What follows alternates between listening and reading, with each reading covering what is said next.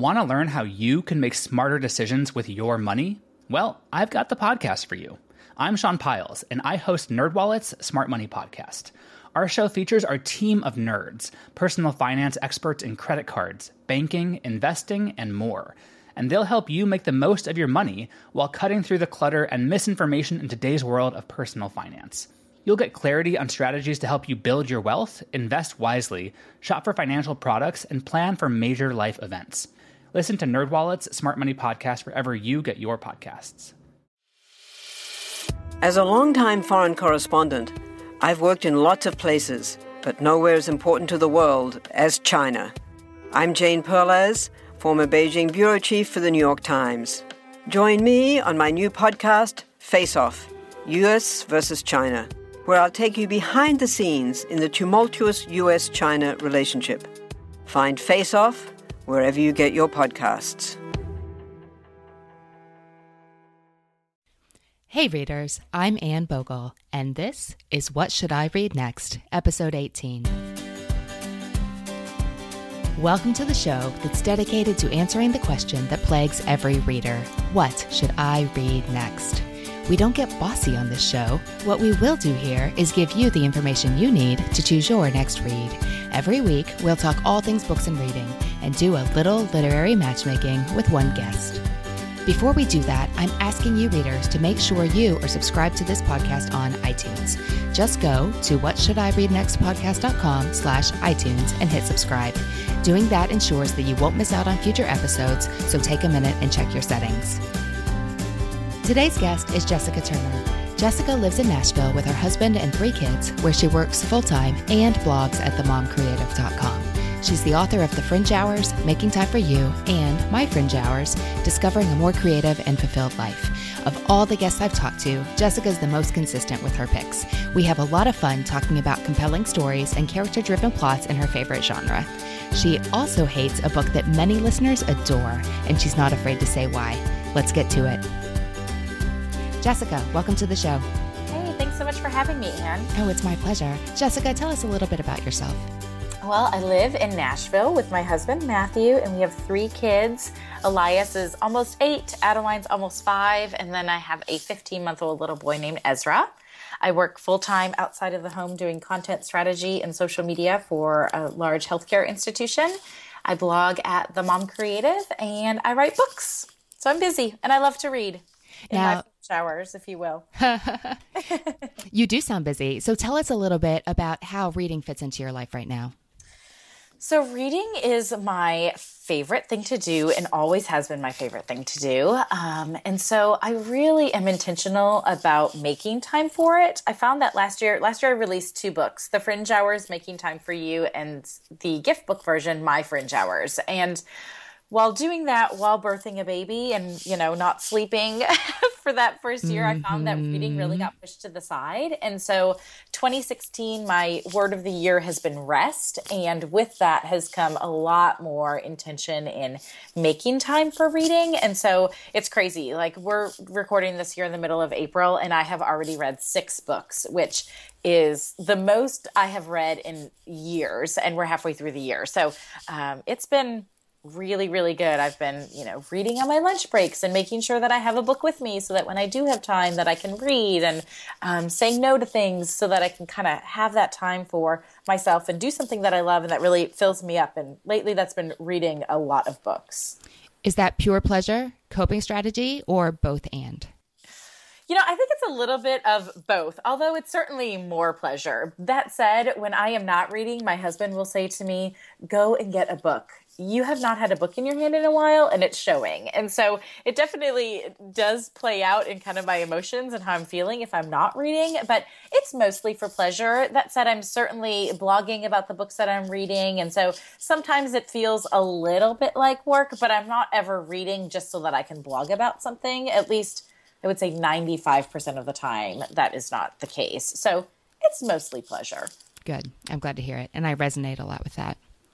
Jessica, you know how this works. You are going to tell me three books you love, one book you hate, and what you've been reading lately, and we'll talk about what you should read next. Let's start with your favorites. Tell me three books you love. Okay, so this was hard for me as I was thinking about it mm-hmm. because I wanted to give you kind of a cross section of books that I love.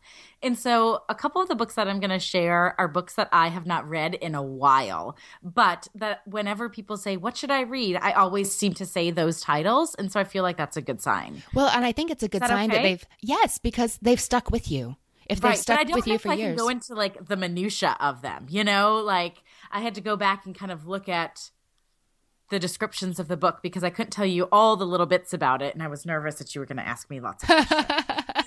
okay, I won't ask you what happened on page 76, I promise. Okay. Thank you. Okay, so the first book is The Shoemaker's Wife by Adriana Trigiani. Have you mm-hmm. read that book? I've read half of that book. Why have you only read half of it? I loved this book. I think it is um so let me give you a little backstory. It was uh, it was how much time I had in my life for that specific book at that specific time. It is a long I intend book. to come back to it.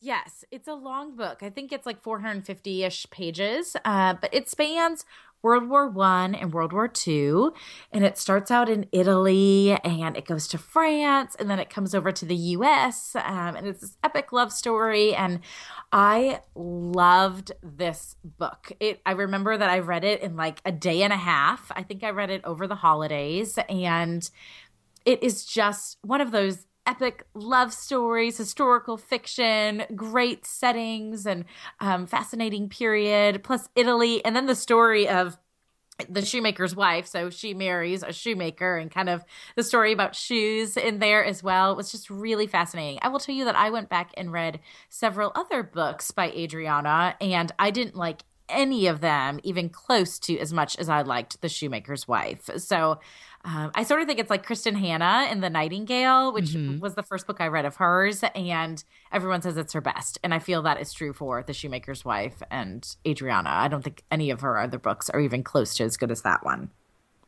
Interesting. So that is my first. I definitely encourage you to go back and finish it. Well, thank you for that. What's yes. book two?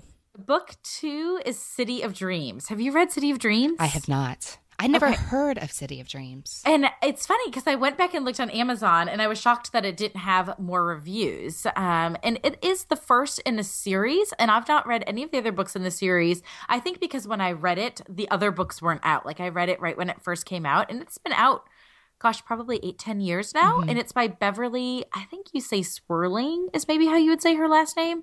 But it is such a cool, again, historical fiction book. It takes place starting in like the mid 1600s in New Amsterdam. So before New York was New York but it spans a ton of generations and goes to early Manhattan. And it's about this family of doctors and apothecaries and how they kind of do medicine. So it's really fascinating reading about medicine in the 1600s. And what, like, I remember reading about a blood transfusion where they hooked up a dead body to an alive person, right? Someone who was living. And sometimes it worked and sometimes it didn't. And that's because blood type, but they didn't know it was blood type right. for why it would sometimes work. And so the the author, I remember reading that she took from actual medical journals as she was writing this book. Um, which was really fascinating. I've never read anything like it. I loved reading the multiple periods and just the span of this family story, how they all were into medicine in different ways was really fascinating to me. As I was thinking about this and then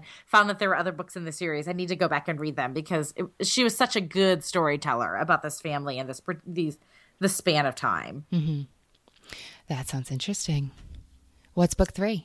Book three. Okay, so we're the theme that we are seeing here is that I'm a huge historical fiction person. So book three is my most recent read. I read it this year. I cannot stop talking about it. I think it will be my number one book of the year, and that is The Kitchen House. Have you read The Kitchen House? I have. Uh, it is so fantastic. Uh, it is. It is a hard read in that it is very emotional. Mm-hmm. Um, it, it takes place during um, slavery in the early 1800s before the Civil War in Virginia. It goes back and forth between two points of view. Belle, who is a um, slave, or I'm sorry, she's an indentured servant. Um, and what's really interesting is she, her family comes over on a boat of the slave master, and her family dies, and so she is left in the care of this slave master, and so she is white, and she's brought in to work um, in the house, and then the other main character of the book is Belle, and she is um, the illegitimate daughter of the slave master, but she is black, she's a slave, and the chapters alternate between their two perspectives over the course of 30 years. So you see this indentured servant grow up and really deal with um, the racism of the period and uh, just so fascinating, beautiful, hard, heart wrenching. I'm still thinking about the characters and the mm-hmm. period and what that was must have been like. I mean, just just really, really good writing and storytelling and memorable and phenomenal. Just a phenomenal book. Yes. Have you read the next one, Glory Over Everything, yet? Yes. So I I haven't read it yet. It's on my nightstand. Well. Good. I loved it as well. I and I think it was I was really fortunate in that I read The Kitchen House. I was obsessed with it. I emailed the author and said, "Hey, I feature books on my site. I was wondering if you have any arcs available for your new book because I saw that Glory Over Everything was coming out and she graciously sent me one. And so I read them back to back. And you don't have to have read The Kitchen House to enjoy Glory Over Everything, but it adds so much if you have read it. And it's wonderful as well um, in a lot of different ways um, and still great storytelling. The Kitchen House I loved a little more, I think, because the main characters were both women. Mm-hmm. And one of the main characters in Glory Over Everything is a man.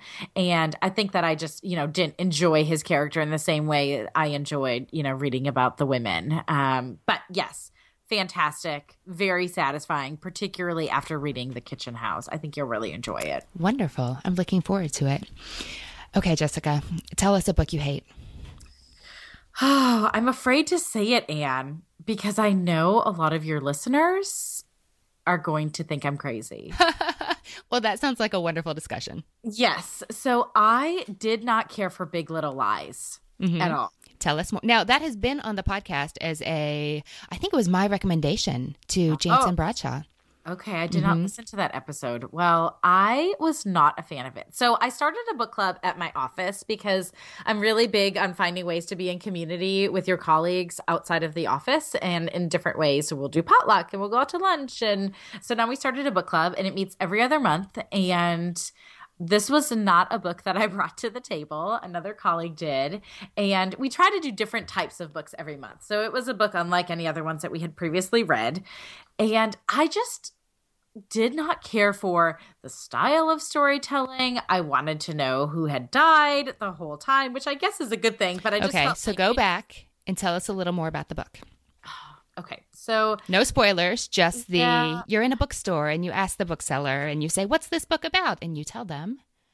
Um, I tell them that it is about a small town where um, there is a murder that happens, or not a murder. There's a death that happens um, at the beginning of the book. You don't know who died, um, and it happens at a school. It's not a child. It's at an event where all the parents are, and the whole book kind of uncovers all the relationships of the parents, mostly the mothers, that are at the school um, and their children and their children's relationships. And it ends with kind of finding out what happened at this event and who died. Right. So the whole time you're wondering, is that is that an okay synopsis of yeah, it? Yeah, that sounds good. Except it's in Australia. And so if yes. you're American, you Australia. think it's kind of adorable how they keep talking about the kindy moms. No, I didn't even think it was adorable. You might. Maybe. If you don't list it in your hate column. Right. If okay. you don't list it in your hate column. Although I did hear several colleagues listen to the audiobook and they did enjoy the accents um, in the book. I but, can see that. So tell us about your reaction yeah, to this book. I just I don't know. I just thought it was indulgent. I sort of felt like when I read the book, like Simon Cowell, when he would critique people on American Idol and he would just comment that it was indulgent or it was like you were doing karaoke or, you know, like why? I just I don't know. I just don't get the fascination. Like I have no desire to read any more of that author's books. Um I don't know, Anne. I just I just didn't dig it. And you know, you want to know what else? If you think about my favorite books, the commonality, right, was all historical fiction. And I do think that for whatever reason, most books that take place in the here and now, I don't enjoy as much. So that could have also been part of it. Although, certainly, I have read other books that took place in recent years that I enjoyed just fine. But that one, I just, it might have been because there was so much hype. So I had such great expectations Ooh, for tough. it. And it mm-hmm. took me so long to get into it that had I not been reading it for book club, I would have given up on it. Because, like you, I'm a big fan of if you're not enjoying it, life is too short, read something else. And I think I would have put it aside. I did at the end have some satisfaction, but it took me so long to get there that I just didn't think it was worth the time it took to get there. Mm-hmm.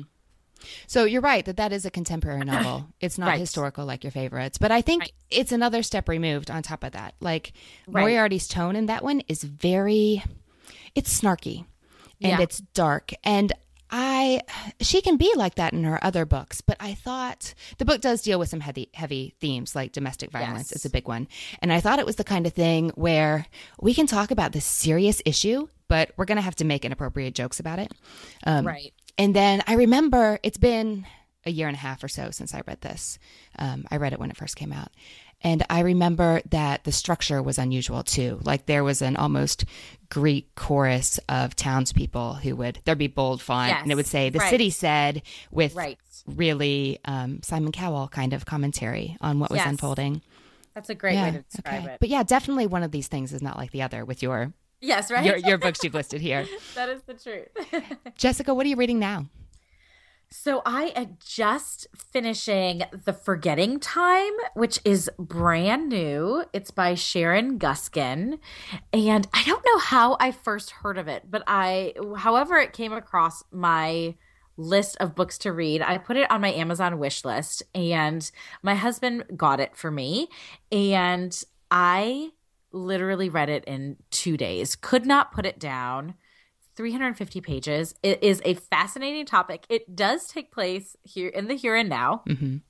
It is about a woman named Janie who has a son named Noah who's four, and he like hates baths. Like will go weeks without taking a bath because he screams so uncontrollably that he is so fearful of water. He talks about guns. He talks about Harry Potter. He knows how to score a baseball game, like all things that he should not know anything about. And so his mother takes him to a psychologist. And long story short, and this doesn't really ruin anything about the book, takes him to a man whose research is in young children who recount another life. Who basically are What? experiencing who have experienced reincarnation. Uh-huh. and that that is the story of this boy. Like this boy is recounting somebody else's story. Um, and so it is their journey of kind of finding healing and and experiencing that. But what makes the book really interesting is that in between the chapters are medical journals um, from two psychologists who actually do this research today That's fun.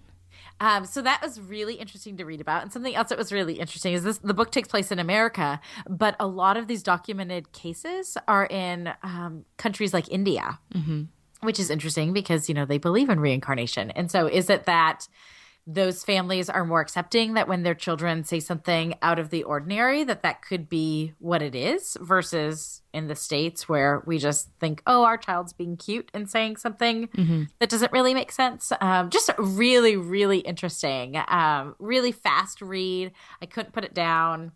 I really, really, I think it's this author's first book, and she just did a phenomenal job of telling the story of this family and and the family who ultimately um, Noah, the boy that he is, you know, reincarnating from, they they go do research to find who who he was and in that family's story. It's really, really well written. So do we flip back and forth in time as we explore that past life?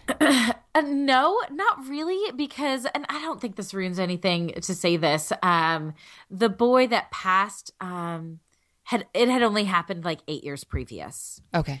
And it so it's all taking place in present day. But the things that the boy is saying, you know, happened eight years previous. Um, So no, there's no flipping back and forth. It's all taking place right now as they're kind of unpacking this story. But it really reminded me, and this might be fun if, if we could find the clip for the show notes. There was a story on the Today Show last year about this, about a boy who recounted all of these things from I think like the 20s or 30s and they believed that he was telling the story of a Hollywood like talent agent or something like that from the 30s and it was about and I wonder if if the researcher that was in that Today Show story is one of the ones quoted in this book. Mm-hmm. um so it, it was a really fun read really different from anything I've ever read and um, I've really enjoyed it. Interesting. Jessica is there anything you want to be different in your reading life You know, I wish that I loved reading on a Kindle more. Is that silly? Because I feel like if I enjoyed reading on a Kindle more, I would maybe read more. Mm-hmm. Um, and the same is true for audiobooks. Like, I wish that I would get on the audiobook bandwagon because, again, I feel like I would be reading even more. Mm-hmm. But those are two things that I just love the feel of a book in my hands. And mm-hmm. so I'll go through spurts and seasons where, oh, I'll notice that I'm reading more on a Kindle and that I do seem to read a little more because I've got it on my phone and I can kind of pick up a book where I maybe otherwise couldn't have like a 350 page book in my hand. Mm-hmm. But I tend to keep going back to those hard copy books. So I, I relate to that. Consuming books in other fashions is something that I wish I was a little better at doing because I do enjoy reading so much. Mm-hmm. I think the other thing, Anne, that I wish is that I read more nonfiction. I think because I'm a writer in the nonfiction space, all of my friends who are writers are writing nonfiction books, uh, but I really gravitate toward reading fiction. And so if I finish a book and I'm going to pick up another one, I generally am going to pick up another fiction book. And I think that I would. Um, appreciate what is said in nonfiction books mm-hmm. and enjoy them, but they just take me longer to read. Like I can't sit and read 200 pages of a nonfiction book like I can a fiction book. And so because it takes me longer, I think I don't want to do it. Um, so I feel like I'm missing out a bit by not reading more nonfiction. Okay, well, we will see what we can find for you. Jessica, we're going to take a hard look at your picks and find you some new titles for your list after the break. Readers, welcome back. Jessica, of all the people I've talked to on the show, your picks have the most in common, which is kind of fun. And I'm surprised it doesn't happen more often. So we have strong historical fiction, absolutely steeped in time and place. Very realistic, very detailed. And while your current read isn't the historical, it still has that realistic, detailed, plot driven. Does that ring true? Absolutely, absolutely. I, th- I I kind of consider myself a bit of a historical fiction snob because well, you ought the, to be after reading all those books.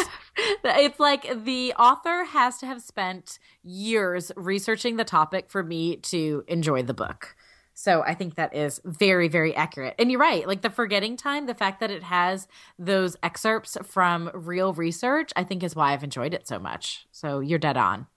Excellent. So I'm also noticing that your novels span many years and even many generations, and that those longer time frames really let the reader see how the characters themselves and the world they live in change and develop over time. So you're walking alongside the character not just for one big transformative event that happened on like April 14th or, you know, whatever, some moment in time, but for a much longer chunk of life. Yeah, that's totally true. And even your the forgetting time, you're getting a span, not just a this thing happened when he was four. Right, right.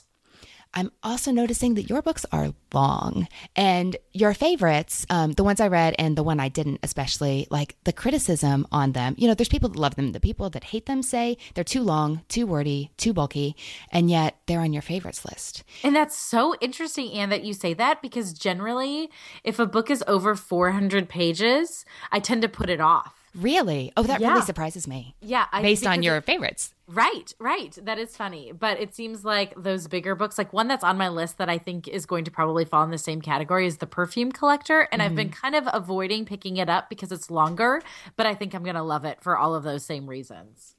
Well, my guess is that you really have patience for those books, those long books, if you feel whether you're, you know, still getting ready to start or you're on page 10, that it's going to pay off for you. Right. Right. Okay.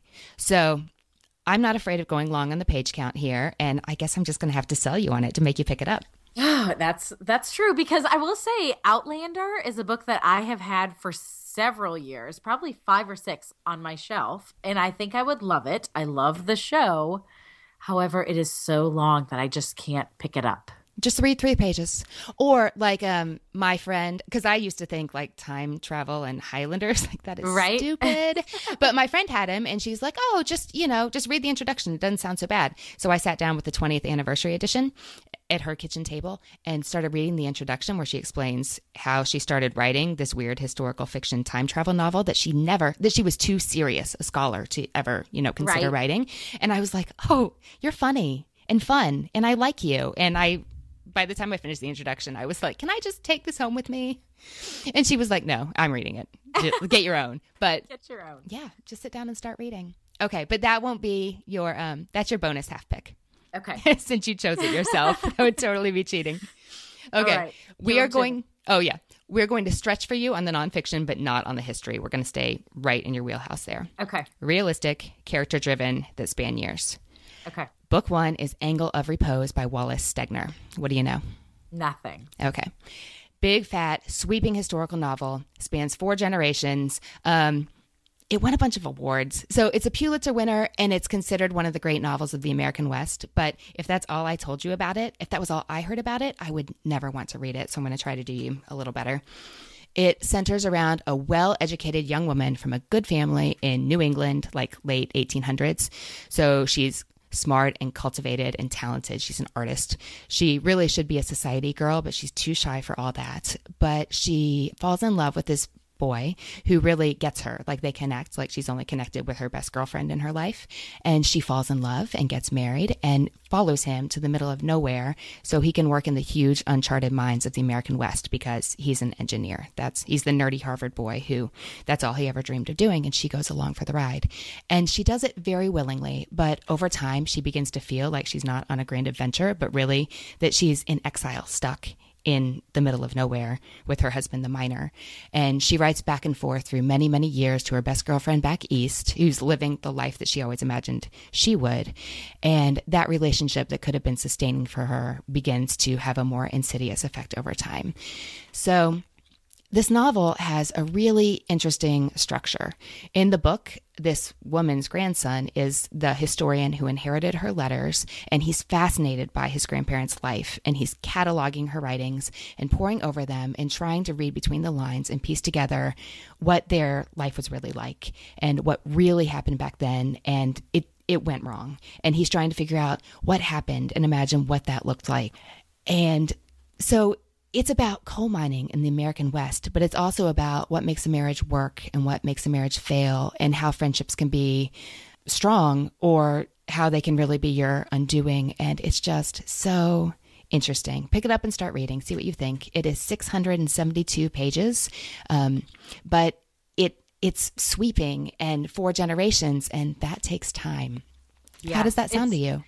It sounds really good. It definitely sounds like a book that I would enjoy. Have you seen the show When Calls the Heart? No, I haven't. On the Hallmark Channel? okay, no. so a little cheesy, right? Um, but it takes place at a coal mining town, and some of the things that you were describing really remind me of that show. And I enjoy that show. It feels a little Anne of Green Gables to uh-huh. me, and it takes place in a coal mining town. And the girl that comes is from out east and a very affluent family, and just some of the things that kind of rang similar. And so I think I would really enjoy it. The 600 plus pages feels a little overwhelming, but I think I would enjoy it. I'm liking what you're saying. Well, if we could get you reading on that Kindle, you wouldn't be able to see that it looks like a doorstop. Right. That's the truth.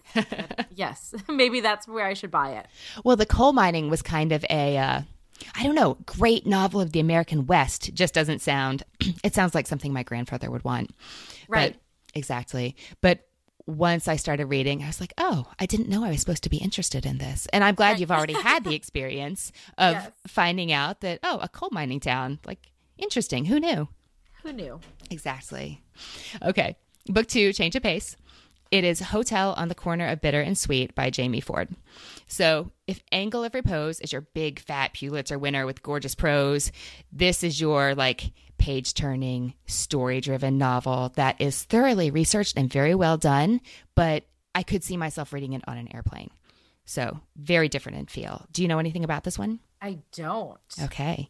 The, well, you mentioned the Nightingale, so hopefully that's a promising start because this is another World War II novel, and there I have been love World War II novels. Well, then you're like sick. rolling Like, in the what's the expression? You're no that no that expression about the pig is inappropriate, but but there have been so many historical novels set during World War II in the past I few know, years. I know, I know, and I feel like I have read a lot of them. I'm like, what is wrong with me reading so much about this period where there was just so much despair and hopelessness and I don't know, but I'm really fascinated by that particular period in time. I think because my grandfather was a soldier during World War II Mhm. And wrote love letters to my grandmother and we kind of have this sweeping story in our own family about that period and so um, yes i world war ii great start anne okay keep going sorry Wonderful. i'll stop talking Well, there have been so many the past few years that there really is a rich variety to choose from. So it's not just you; it's what's in the bookstore. Um, right Okay, so the plot for this specific novel depends on an episode in American history that many Americans, myself included, before I read this book when it came out, just had no clue about. The story is set in motion for the reader when the older protagonist, when he's grown old, finds an old box of his stuff in the attic from that are artifacts from like what happens in the heart of the story and it reminds him of what happened to him way back then during World War II and he's looking back sad and wistfully for his own sake, but also he feels like he owes it to his son to tell him this story of love and loss, who he just has no clue that his father experienced this. And it's really important to him to pass that on to the person he loves and also the next generation. So the meat of the action is set in 1940s Seattle, where ethnicities just don't mix. They live in different neighborhoods, work different jobs, go to different schools. And this little boy at the heart of our story, well, he's 12, so maybe not so little, little. He's Chinese and he's put in a situation where he happens to break out of that like serious um, demarcation. And he's put in a situation where he meets a Japanese girl his age. And these two immediately form an instant bond like, oh, I've, you know, it's you. I've been looking for you.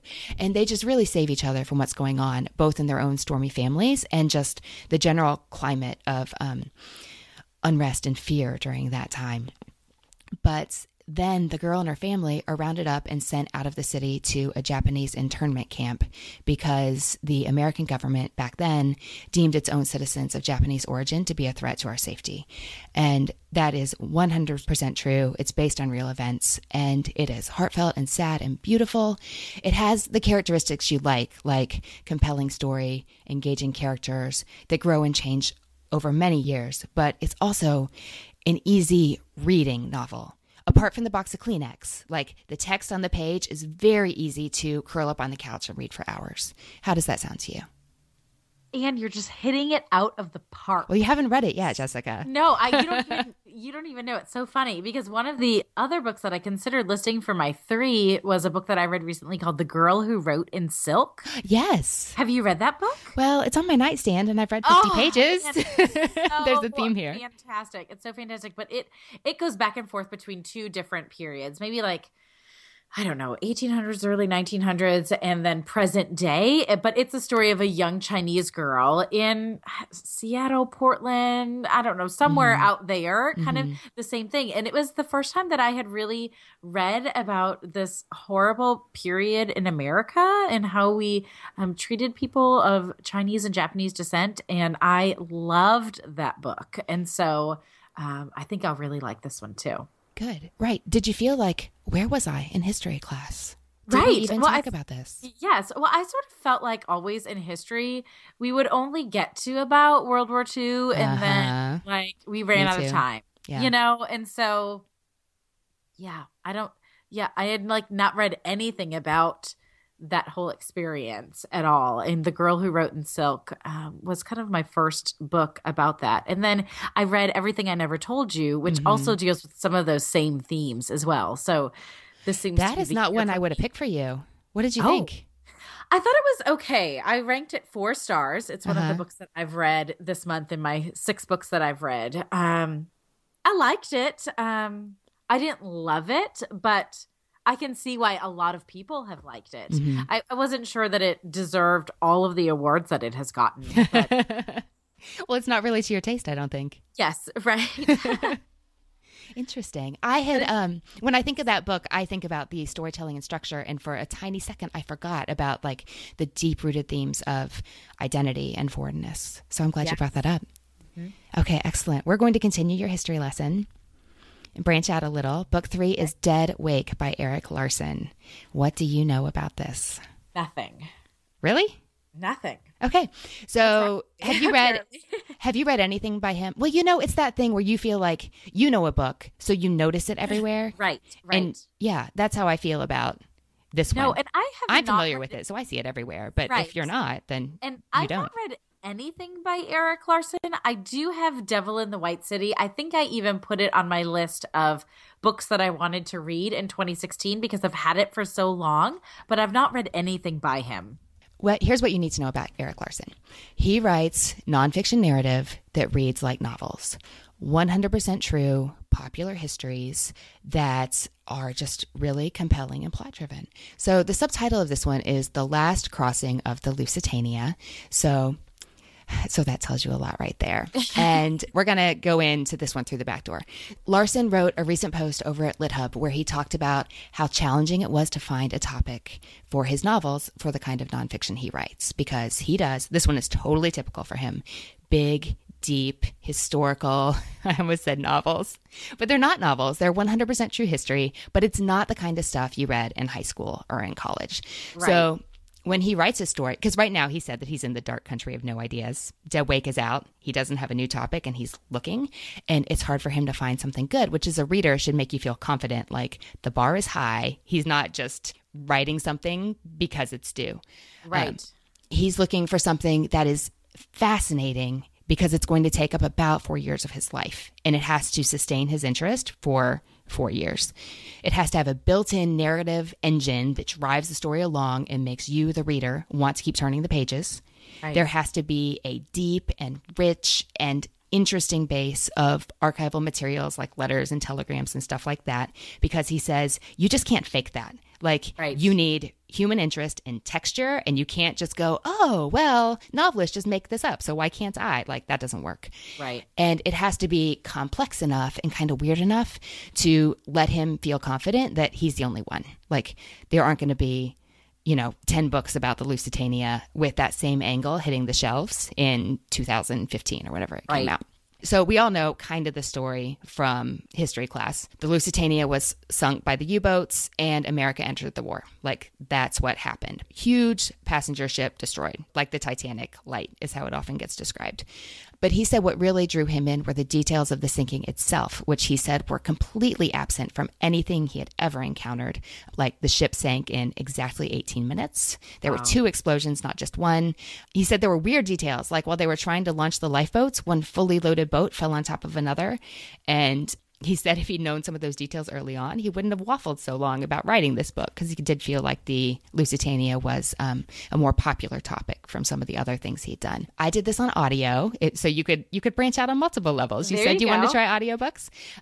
He does a really interesting job of taking you back way before the actual sinking of the ship and foreseeing several years after to show you what happened who was on that boat, what the climate was, why did it matter, all about all the people who just who thought they got lucky at the last minute and got their free ticket onto the Lusitania, all the people who bailed and why they didn't end up like sailing towards disaster. I don't want to tell you too much, even though you already know what happens, like the ship sinks. Right. But the whole climate, it's almost like everything I never told you, and that he uncovers everything happening in the minds of the people on the boat in the minds of the people who were making decisions that absolutely affected the fate of the boat because uh, the Lusitania was almost a safety when it actually did get torpedoed. And there's a lot of debate over like why were they even in that place? Like were they put right. there on purpose? Was that, you know, was America angling to do that? Was that incompetence? And he has theories and he'll explore them to you. And yeah, and then that aftermath. And then what happened on the boat during the disaster. I'm amazed at how much he knows, considering that the boat went down, and I would have thought so much of the communication sunk with it. But he has so much to work with, and it's fascinating how he brings it to life. Cool. Not just, it's not like a, I wonder if personal growth is a hard category for you because it doesn't have a, it doesn't have that built-in narrative engine. Right. I don't think you'll have that problem here. Good. Well, maybe I'll start with this one instead of Devil in the White City. Well, I haven't read Devil in the White City. So, whichever one you start with, let me know what you think. Okay. Jessica, what do you think you'll read next? Gosh, I don't know. Now I feel like I want to read one of these next. Um, I think I'll probably start with Hotel on the Corner of Bitter and Sweet. I think I'll start there. I can't wait to hear what you think. Because I feel like of the ones that you recommended, that is the one that I could get through the quickest mm-hmm. and I think I'm going to love it. And so then I'm like, okay, well, Anne gave me one really good recommendation. What else should I read from her list? So I think I'll start there. Well, you will definitely get through that one the quickest. I'm really excited. Thank you so much for these recommendations. It was my pleasure. Thanks for talking books with me today. Oh, my pleasure. Thanks for having me.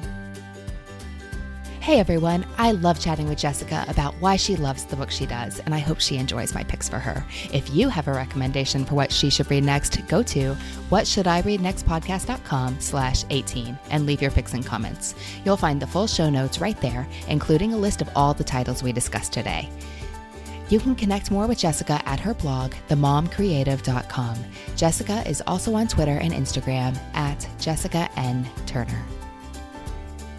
Before we go, don't forget, go to whatshouldireadnextpodcast.com slash iTunes and make sure you are subscribed to this podcast.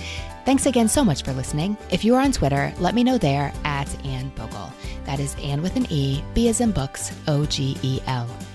Readers, that's it for this episode. As Rainer Maria Rilke says, ah, how good it is to be among people who are reading.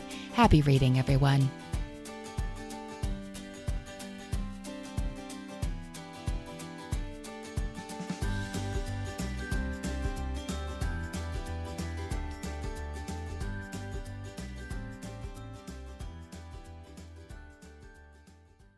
What do you get when you take two childhood friends with a passion for unexplored history and a whole lot of booze? You get us, Queen's Podcast. And here at Queen's, we are spilling the tea on all kinds of women from history. From New Orleans voodoo queen, Marie Laveau, to Marie Antoinette, and everything in between.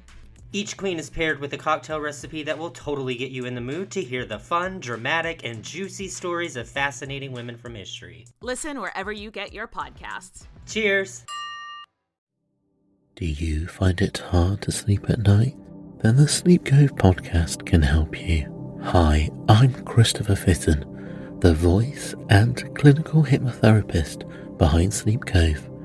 Sleep Cove features sleep hypnosis, meditations, and bedtime stories, all designed to help those of you who struggle at night to achieve a restful and peaceful night's sleep. Search for Sleep Cove on Apple Podcasts or Spotify and see why Sleep Cove helps millions of people sleep deeply all night long.